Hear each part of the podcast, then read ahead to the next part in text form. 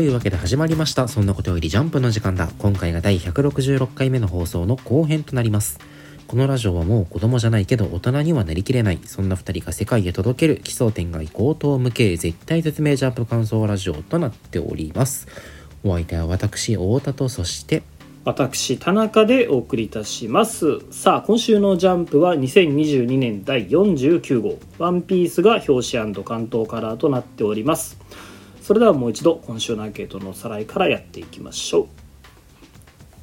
それでは私、太田から1位ワンピース、2位青の箱、そして3位はハンターハンターとなっております。うはい私田中は今週の1位は同じく「ワンピースそして2位も同じく「青の箱」3位「銀貨と龍ナとなっておりますこの後半パートでは銀貨と龍ナそして「ハンターハンター」の感想についてお話ししていこうと思いますそれでは1作品目参りましょう快活な主人公とかっこいい一枚絵それだけで応援するには十分です銀河と龍ナ第9話ベロキア式魔術いやー銀貨と竜な勢いすごいね。な俺が特にね好き本当に銀河と龍ナはかなり好きな作品だなっていうのを最近やっぱ富に思うねなんかさ、うんか勝ち馬に乗ろうとしてないうん、とい うとここ最近だって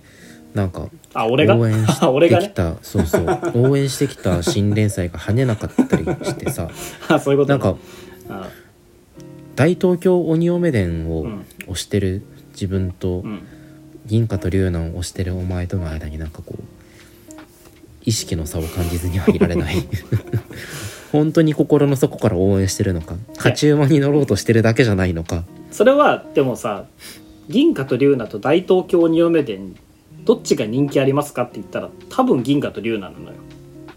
本当てかそうって考えると勝ち馬に乗ろうとしてるわけではなく単純にあの面白いから入れてるだけなんです よこれは本当に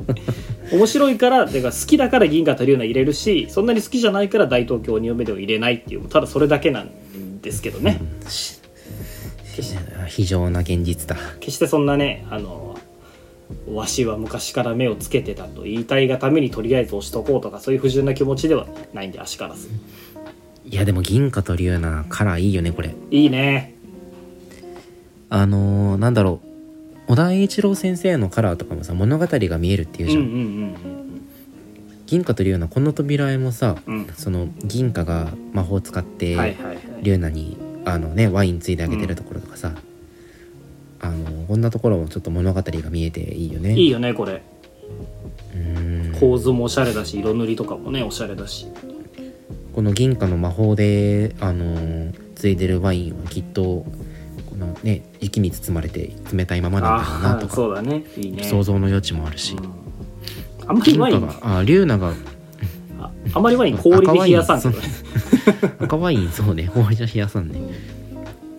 龍奈がなんかタイツ脱いでんのもこれ水ね浴びした後なったりすんのかな、とか単純に締め付けがきついからとかあるんじゃない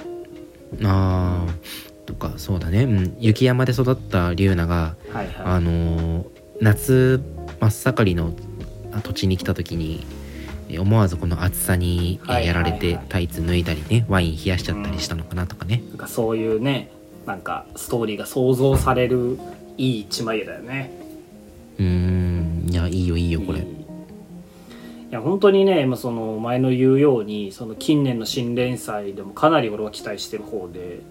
やっぱ何より最初からずっと好きっていうの珍しいなと思ってさはいはいそれはこそあの呪術とかでも別にそんなに俺最初好きだったわけじゃないのよそれこそ少年編ぐらいからめっちゃ面白いなと思うようになっただけでなんかすねこの9話ぐらいからすごい推してるっていうのはあんまり今までなかったからだからこそ余計に期待してるっていうのもあってねいのまあ確かに面白いもんなテンポもいいしそうテ内ン容ポもがい面い白いもんなで銀貨と龍ナってテンポがいいんだけどテンポがいい割に今まであんまりこう新情報みたいなのって開示されてこなかったじゃないその世界観の設定とかねそうそうそうとか銀河と龍ナの関係とか過去みたいなものが今まで全く掘り下げられずに話し進めていったっていうここまでだったと思うんだけどうんなんか今週もねなんか龍ナがなんか謎の力を使ってるなっていうのがあってこれを説明せずに出すんだっていう闇の魔術なんだねあこれ銀貨が使ってるの龍ナが使ってるのかなあリュウナが使ってるのがねそうそうそうそうそう、お前の魔術ベロキア式ではないなさらに原始的で純粋な魔術の領域闇の魔術って言われてるんだけどなんかうん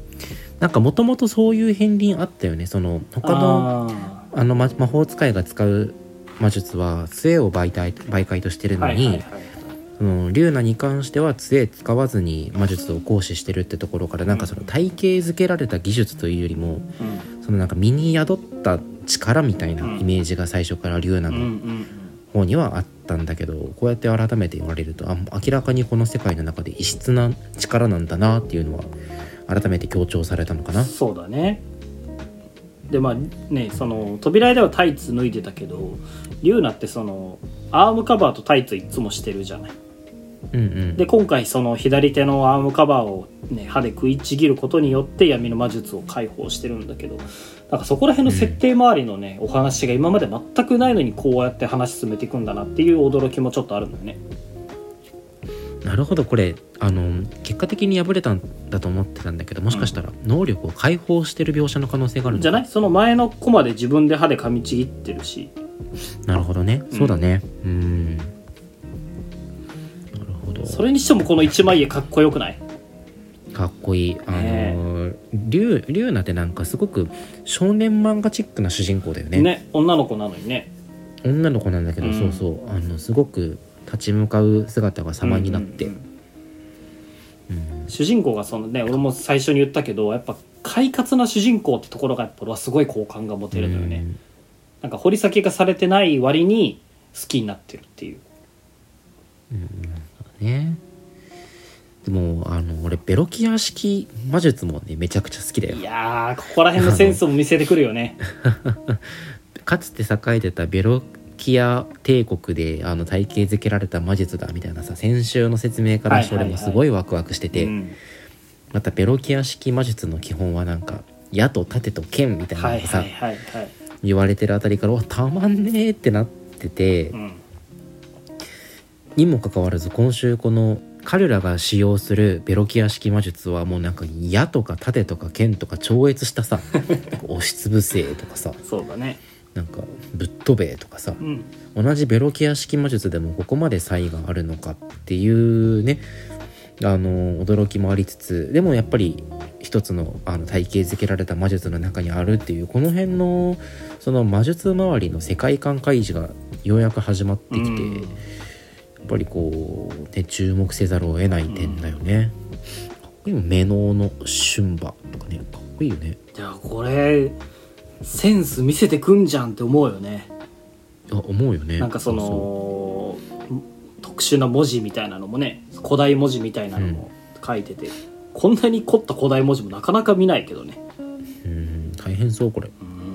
うんメノの春馬の2文字目とかめっちゃ馬みたいじゃない感じ シュンバっぽい。そうそうそうそうそういうのも多分考えてるんだろうね太陽も太陽っぽいし空間断裂の宝刀とそかうねそうそうやっぱ俺俺やっぱ設定中みたいなところあるからさその最後の西遊記大好きだったり、そういうこういうさこの銀河と龍南の世界観だったり設定みたいなの早く知りたいのよね開示してほしいよね開示してほしいし、うんこうやって、ね、演出されるとやっぱそこをもっと見たいもっと見たいってワクワクしちゃうからやっぱアンケート入れちゃうわけよ、うんうん、いやいいわいい漫画だよね彼らいいわベロキア式魔術いいよな実際のところどうなんだろうねその人気の面で言うと、どうなんだろうね単行本はそろそろ出るよね、うん、今出るえーだろうね掲載してる話か次の話ぐらいまでで単行本一巻かな、そうだねでも最近の新連載やっぱ8話9話でセンターカラー取るのはもう恒例になってるからそれこそ先週入れたね大東京鬼嫁伝よろしく来週以降どうなるのかあの順位がどうなるのかっていうのは気になるところではあるけど、これで順位高かったら本物ですよなんか正統派バトル漫画だもんね、うん今のところ本当に短期待してるよ私は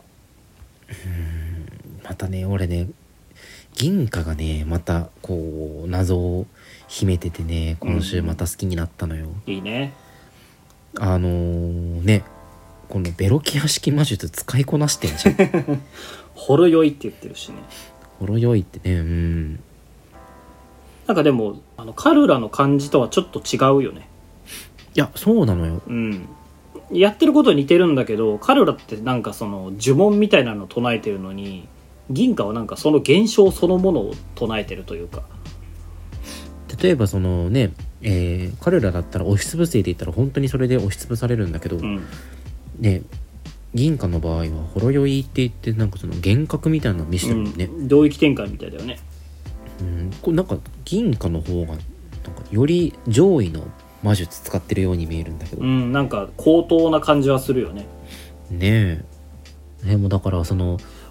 龍ナに魔術を教えたのが銀貨でお二人とも同じような魔術使ってるから、はいはい龍銀貨自体その闇の魔術をも使うのかなとは思ってて、うんうんうん闇の魔術を使うにもかかわらずさらにベロキア式魔術も習得してるって、うん本当になんかオールマイティーなねあの伝説的な天才魔法使いだったんだ、うん魔術師だったんだろうなと、だろうし、ね、このカルラも最強の魔術師って言われてるしやっぱ最初にそのてっぺんを見せるっていうのもできてるしね五条先生いやそうだたりねうんいやあ本当に期待してますよ私は、いやーねあるんじゃないですかこれ、うんあの関東からうん氷山の関東から、ぜひ待ち望んでおりますってところでよろしいですかはいはいでは今週最後の作品参りましょう幻影旅団やっぱりかっこよくて強いんだなぁハンターハンターナンバー393懇願はい話が難しいはいぞ今週ハンターほ本んとね久しぶりに「ハンターハンター」俺入れたんだけどなんかでも話難しいながらもさあの冒頭信長がまっとうに強くて安心したよ ねそのそう話が難しいながらも面白さは損なわれてないんだよねうんなんか信長ってもうネットのおもちゃじゃんい言うやーなわかるわかるわかるよらねえなんかその縁の範囲がどうとかさ、クソしょうもないことでさ 腕相撲が弱いとかさ言われて さはいはいはいいじられにいじられてるんだけど今週の信長めちゃくちゃかっこいいじゃんうんかっこいいしやっぱ俺もそのねネットのいじりに毒されてるというかちょっとびっくりしたもん、うん今週信長が強くてああ信長ってそういえば強かった幻影旅団ってちゃんと強かったなってちょっと俺富樫先生にビンタされたような気持ちになってね今週そうそうだそうだ幻影旅団ってネタキャラじゃなかったわって今週思ってねえなんか扉から入ってくるやつこれその密室だったら自由に移動できはるい一、はいはい回行った密室なら自由に移動できるんだっけ、なんかワープ能力者なんだよねそれでなんかあのどっかの組の構成員のなんかウドちゃんみたいなやつ殺したりしてたよねそうそうそうそうであのね1ページ目見たら分かるけど信長信長とすごい間合い空いてるにもかかわらず、うんそこ一瞬で詰め寄って、うん信長殺すわけようんでまたこのちょっと何言ってるか分かんねえなって言ってる駒の信長がねさっきバチバチでかっこいいよ ねうんかっこいいかっこいいかっこいいしその念能力を使ってすらないのよねつかそうだねうんうんもういよいよ見せてくれよという気もするけど信長の初をまあ強化系だからもう本当にこれなだけなのかあーもまあ 確かにあ刀のの強化で確かにじゃじゃんけんみたいなもんなのかもねそうそうそうそううんいやーなんかやっぱこの久しぶりに雲のひょうひょうとしてまた傍若無人な感じっていうのを見るとね、うんやっぱやっぱこうじゃなきゃって思うわけよなんかそのヨークシー編最初の雲ってこうだあっあーたじゃそんうそうあのナチュラルにぶっ壊れてる感じねそうそうそうそうわかるわかるねあのヤクザたちのの構想とは一線を置きつつも、うんなんかともすればあのゲームをねあバランス崩壊させかねないような危うさも、うんえー兼ね備えてるところはこう魅力あるよね。はいはいはいはいでしかもねその信長が強いのもそうなんだけど他のモブたちが幻影旅団のことちゃんとリスペクトしてるっていうのもいいよねああこれヤクザのモブたちがねそうそうそう、あやっぱ幻影旅団って「ハンターハンター」の世界ではすごいやつらなんだなってうんあのずっとサイン欲しがってるやついるよねそうそうそうでさ俺そそこでちょっと予想しときたいことがあるんだけどうん今週なんかね俺は俺も決めた必ず旅団全員から1枚ずつ色紙にサイン絶対もらうって言うてるやついるじゃんうんうんうんこれなんかめっちゃギャグパートっぽく書かれてるけど俺これギャグじゃなくて念能力に関わってるんじゃないかなと思っててどういうことだからサインをもらった相手の能力コピーできるとか。 それは、まあ、ほぼスキルハンターなんだけどなん かこいつが念能力者かどうか俺ちょっと分かんないんだけどなんか例えばサインを集めることで新しく念能力に開花するとかサイン集めることがの能力の発動条件だったりとかっていうところにするためのねギャグに偽装したミスリードなんじゃないかなとか思っててこれ当たったら褒めてほしいないやー、確かに言われてみればなんかあまりにもサインに固執しててね。なんか先週もあったもんねこのサインもらうもらわないの話、もしかしたら今はその念能力に芽生えてなくても、うんこのサインへの執念が原因で念能力に芽生えるのかああもしれそうないし、そね。うそうだから俺もそういう話かなと思ってるのでね、うん。サインが欲しかったのにって言って死後の念が発動 してね。あ死後のああなるほど死後の念はちょっとあるかもしれんなあーいいじゃんいいじゃんだってもしそういうのが何もなかったらマジで何ってなるじね、強制的に契約書に署名させるとかね。ゃんあそうそうそうなんかそういうのをやってくれてもいいよってちょっと富樫先生に言いたいななんかその新能力で言えばさ、うんこのねサインサインが本当にそういう新能力になるのかは置いといて、うんあの AE のうんあの構成員たちがさはいはみんいなそのレベル上げに勤しんでるじゃないえっとあのモレナの念能力の影響でねそうそうそうそう、あのみんなレベル上げてであのレベル20に到達したら念能力芽生えるからさ、うんあのどんな念能力にしようかなとか話しててさ、うんなんか念能力ってこんな感じじゃなかったじゃんその今まで見てたボンたちの念能力って そうそうそうそうもっとハンターたちってすごいなんかしっかり考えてうんまたそれも自分の生い立ちだったりとかその身体的特性とかも踏まえた上で、はいはいどんな状況にでも適応できる念能力はこれだみたいなさ、うんつなんか熟慮に熟慮を重ねてうん習得するはずの念能力をこんななんかゲームの攻略みたいに気軽に決めてるのもすごいなんか新しい 感覚だったんだよね。そうだねこれまでの「ハンターハンター」を知ってるがゆえにねハンターハンター界の Z 世代みたいなやつ が出てきて確かにうんだからやっぱねあもう名前ど忘れしちゃったけどあの逗子の師匠とかはびっくりするんじゃないはい、ウイングね。あいやそうそうそうウィング師匠とかはさ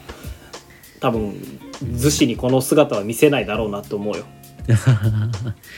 ね、一番ダメな決め方してるよね。そう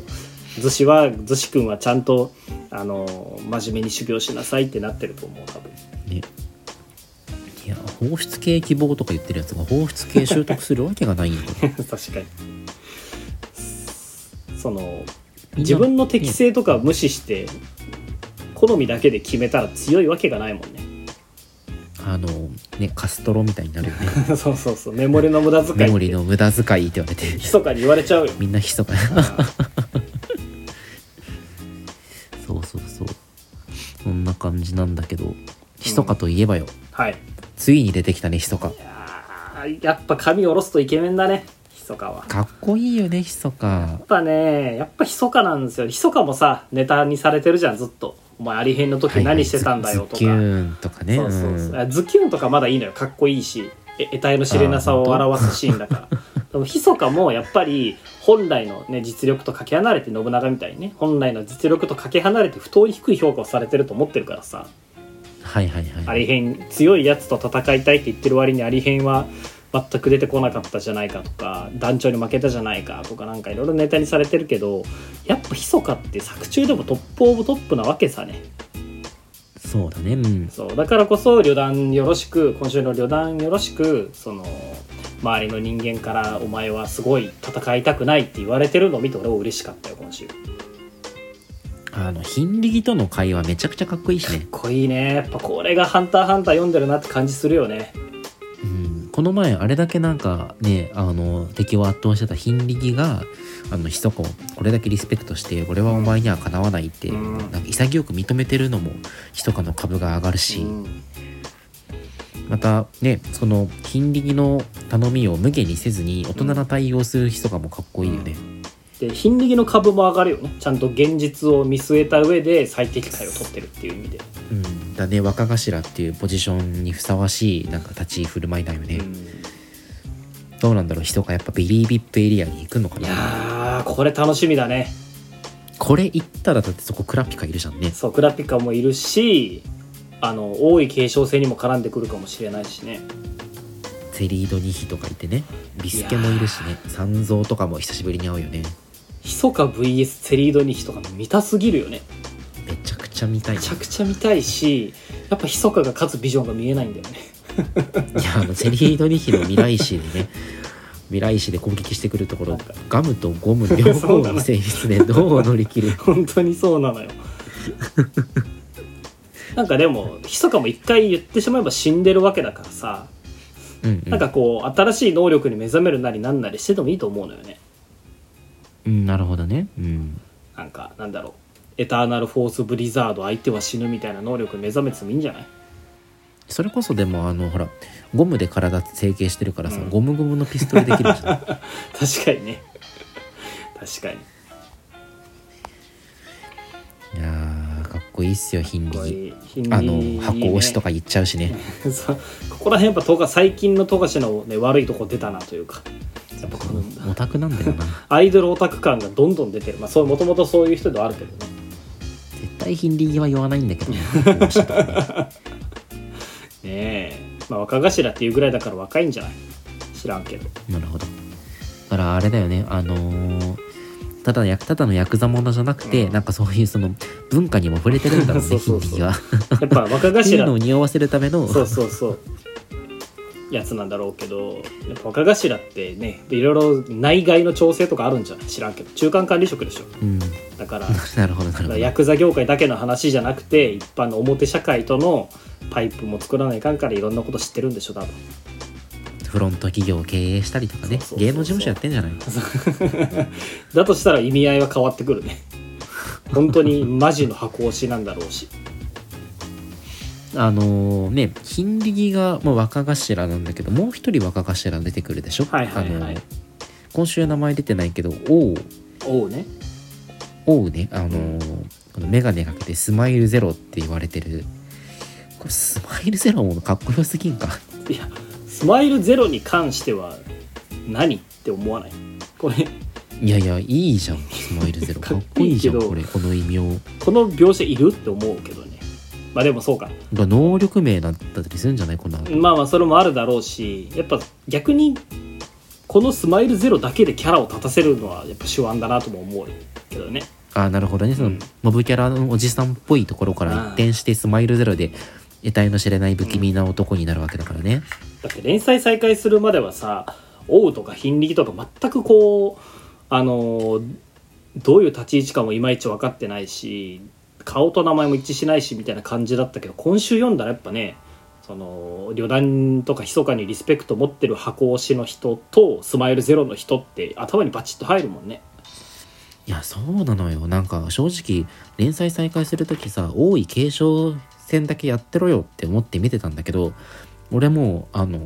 ヤクザの構想の行く末が気になって仕方ないわんかだるねめめっちゃ分かるその100%理解はできなくてもねそうそうそう空気がもう面白いのよねえやっぱ富樫義弘ってすごいよすごいよねこれ、うんなんかだから早くその行くとこまで行って書き終えてほしいけど、うんそれこそチリードニヒとヒソカが会うのはあと連載何回休んだ後なんだろうとかねええだからこそ気が遠くなるような気もするけどまあでもねいよいよ来週ちょっと見応えのあるバトルが始まりそうな予感がして、うんうんうんなんか不穏だよね、ーすごいねスマイルゼロに見せられたあのーね兵隊さんは早速まあ命を落としたというかうんうん念能力による攻撃を受けたようで、うん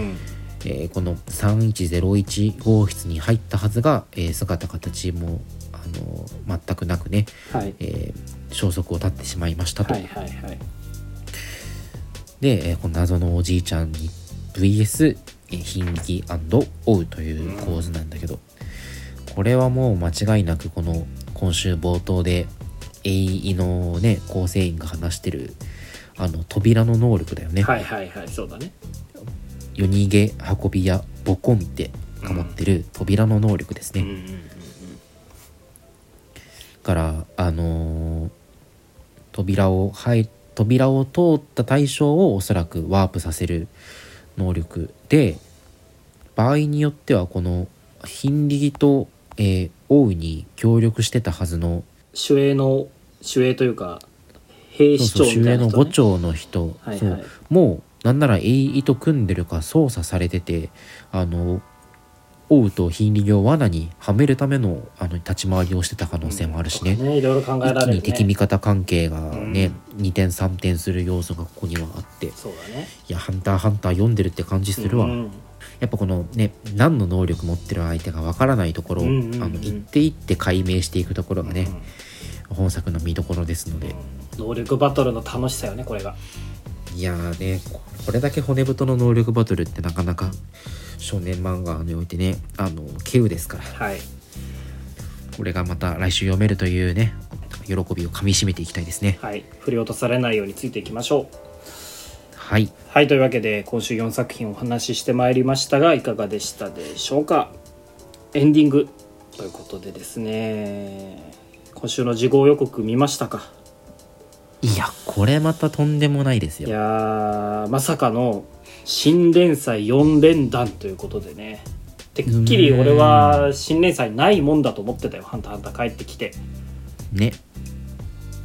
でねなんでエイリアンズエリア打ち切られたんだとか言ってたけど、まあ、4つ入ってくるならまあやむなしかなというところもあるしでまたねその4連弾入ってくる作家がねとんでもなくとんでもないんですよこれはビッグネームですよまず来週の新連載「泰山5、はい一ノ瀬家の滞在」ということでねめっちゃ楽しみだね、いやーあのねえータコピーの現在でね、うんえー一世を風靡した泰山ファイブ先生、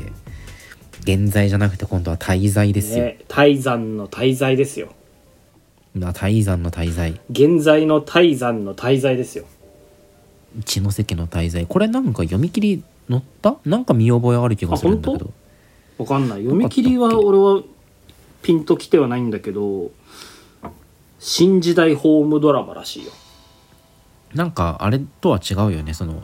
タコピーとは全然雰囲気違いそうだうんようね、んうんでなんか世間でもさなんかねタコピー書いてた作者がジャンプで新連載やるって言われてこうあんな地獄を本誌でやるんだウキャキャみたいな言ってる人いたけど別にタイザー5先生の作風自体そんな地獄地獄してないしねうん、うんうんうんそもそも、なんかあのー漫画家の弟と鬱屈した営業のお兄ちゃんの話とかねなんだっけヒーローあーヒーローコンプレックスだあそうそうそうとかねもう結局最後面に白かったね救いはあるわけだからうんうん意外とそういうタコピ話ーもね書けるしね,、あそうそうだねまさにタコピー最も終的には明るかったしね、うんうんうんうんだしいや一ノ瀬家の滞在もすごい楽しみなんだけど他にもねすごい楽しみなのがあってはいいやここからもすごいよからもねすごいまずねちょっと一番楽しみなやつ最後に発表したいんだけど、うんその前にねまず1号機操縦機中林誠二先生これはね地元がいジやャパンの作者林作者ですよい先生いやーこれ嬉しいねや俺地元がジャパン大好きだったのよね俺アンケート入れてたんだけどなんならうめっんめちゃ面白かったんだけどなかなか聞かないなんか最強ジャンプかなんかで書いてたのかな確かあのーテラちゃんもこの林誠司先生だっあーそうだっけテラちゃん読み切りだよね確かけテラちゃんえ連載もしてなかあった連載もしてたっけああそうかもしれんいや1号機操縦級林先生俺結構楽しみだしまた帰ってきて本誌で読めるっていうのが何より嬉しいねうーん本当だねいや面白いもんね林先生のう漫ん画、面白い本当に面白いのよで、えー人造人間100」江ノ島大輔先生これも俺大好きだったのよえっと去年のゴールドフューチャーカップだよねそうあの俺去年一番好きなの人造人間100だったと言っても過言ではないぐらい大好きな作品だった確かアンケート入れたんじゃないかな本当あれと同じタイミングえっと初いやし失恋ビギニングとああゴールドフューチャーカップだよね同じ回だよねそうそうだったかも、うん、もう楽しみなんだけど何よりね原作西尾維新先生の「暗号学園のいろは」これはね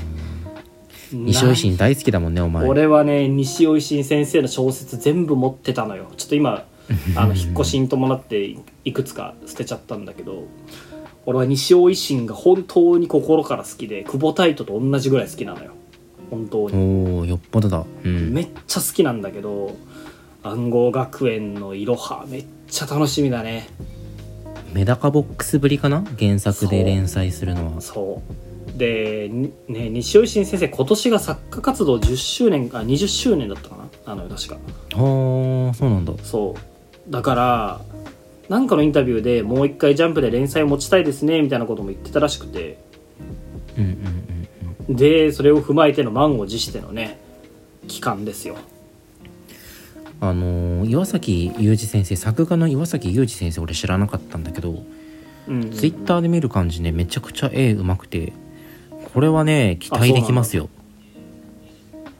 絵の雰囲気もね西尾維新がなんか合う感じであ本当全然俺睦月めちゃ明くちゃ先生と組ん嬉でしもう一回やってもらってもよかったんだけど、ねめちゃくちゃ売れ線な気がするな岩崎裕二先生の絵おしゃあれーすごい今風であ本当なんか俺がちらっと見た感じなんかポスカ先生っぽいなという気もちょっとしたんだけどそういう感じではないいや俺はこっちの方が好みかもなめあそうなんだちゃくちゃうまいよ岩崎先生うんうんツイッターにねたくさん絵載せてるえー、やっぱツイッターから引っ張ってきたりもするんだねネットで有名な人いやもともとでもジャンプにあの漫画載せたりはしてたっぽいあなそうなんだ全然知らないなちょっと調べてみよう作画でねうんでまあ今言ったようなねこう新連載4連弾が来週から始まるんだけどここで一つ問題となるのがじゃあ何が抜けるのっていう話、いや恐ろしい考えるだけで恐ころしれいがね恐ろしいよねうーん希望的観なんか測よを言えば、ねうん2作品アウトしたでしょ、あのそうだねエイリアンズエリアえっととスマホとスマホエイリアンズエリアとねそう2作品アウトした状態でかつ、えー今ルリードラゴンがいませんとうんでかつゴールドフューチャーカップの枠も空きますとそう考えるうんと、読み切り枠ねそうそう考えるともう何もあのー切られることなく単純に4インっていうのが一番希望的な観測だと思うのうんうんうんでもなんかそうじゃないんじゃないかなっていう気もやっぱりどうしてもしててうんそうこ考えのると作品が終わりそうみたいなのあるそれで言うと俺ちょっと青の箱ワンチャンがあるなとも思うのよあーなるほどなんかこの巻きな感じがねそうなんならいやひなちゃんの告白失敗というか振られる展開をここでやるならまあ残り4話で終わることはさすがにないとは思うんだけど終わってもおかしくないなっていうのはちょっとある、まあ、多分ないと思うなけるどほどで一番嫌だけどありそうだなって思うのがやっぱり高校生家族か高校生家族めちゃくちゃ終わりそうだよねそうなのよねなんか集大成みたいなテンショうんンうんで、うんあのー修学旅行来たじゃないうんうん そうそうなのよそれこそねひなちゃんは振られたけどなんか今週なんか弓木さんと孝太郎がなんか付き合うんじゃないかみたいな感じもちょっとあるし、ねえでも俺ピピピピピピもなんか怪しい気がしててさああまあ分からんでもないなんかお母さんが既得みたいなのっていれ物語の佳境じゃないうんうんうんそうだねでいうとアンデラもまあ怖さはあるよねアンデラもねそうだよねさすがにないと思うけどうんなんかアンデラもその掲載順的にもあると思ういやあと4週で終わることはないんだろうけどなんかうん マッシュルとかもそろそろなんじゃないかなと思っててマッシュルは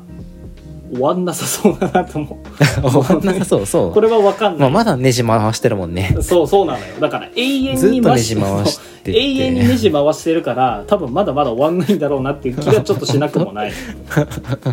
でもアンデラはやっぱり4話で畳めって言われたら畳める人だと思うのよ戸塚先生だからこそ終わらんじゃないかっていう怖さもあるしそれで言うとやっぱね「ジャンプ」って今終わっていい作品一個もないからさいや相当これ様変わりする可能性があるよいねやそうだよね賞味ルリドラゴンもうなんかい終やわっていいんじゃないその通りすぎるまずルリドラゴン を切れマジでジャンプにねえ無期限不定期救済は2個もいらんのよねえそれもなんか富樫先生だからこそ許されてるみたいなところあるからそさうでルリドラゴンも今ルリドラゴンだから許されてるじゃんめっちゃ売れたからうんうんうんうんそうだねでもでもっていうところがやっぱあるよ、まあ、ジャジャンプラでいいじゃんってさすがにねうーん気持ちはわかるけどいやーこれでルリドラゴン残ったままなんか他の作品切られると俺はちょっと嫌だなっていう気持ちはあるよやっぱりど納うしても得いかないよねどうなるんでしょうねねえどうなんでしょうねうわーただ西尾維新先生楽しみだなめっちゃ楽しみあの言葉遊びだったりねケレン味を私たちの前に届けてください、なかなかね「ジャンプ」の新連載ってその始まってみたら面白いけど言うてもね連載開始ってな6割7割ぐらいすぐ終わりそうみたいな感覚で始まるじゃないわかるわかけど今回の新連載4連弾に関してはこれかなり期待できるんじゃる、うない、ん、それで言うとねウィッチウォッチと逃げ若が一緒に始まった時ぐらいじゃない、そうだねそうだね期待度で言うともう即戦力、うんオブ即戦力がうね、ん23週連続で始まるということで、まあでもねその期待されてた作家の新作がすぐ終わったりとか逆に全くノーマークだった人の新作がめっちゃ跳ねたりとかあるのもジャンプの面白いところだからさあれありますねうんそれに伴って惜しまれる作品が打ち切られていくのもまあ常ではあるし来週以降の「ジャンプ」もね我々ラジオでけんけんがくがく議論を重ねてきいこうじゃありませんかいやーはいやっぱりいつの世もジャンプが一番面白いですねはいというわけで、えー今週の「そんなことよりジャンプの時間だ」はここまでにしたいと思いますそれでは来週の「ジャンプ」でお会いしましょうさよならバイバイ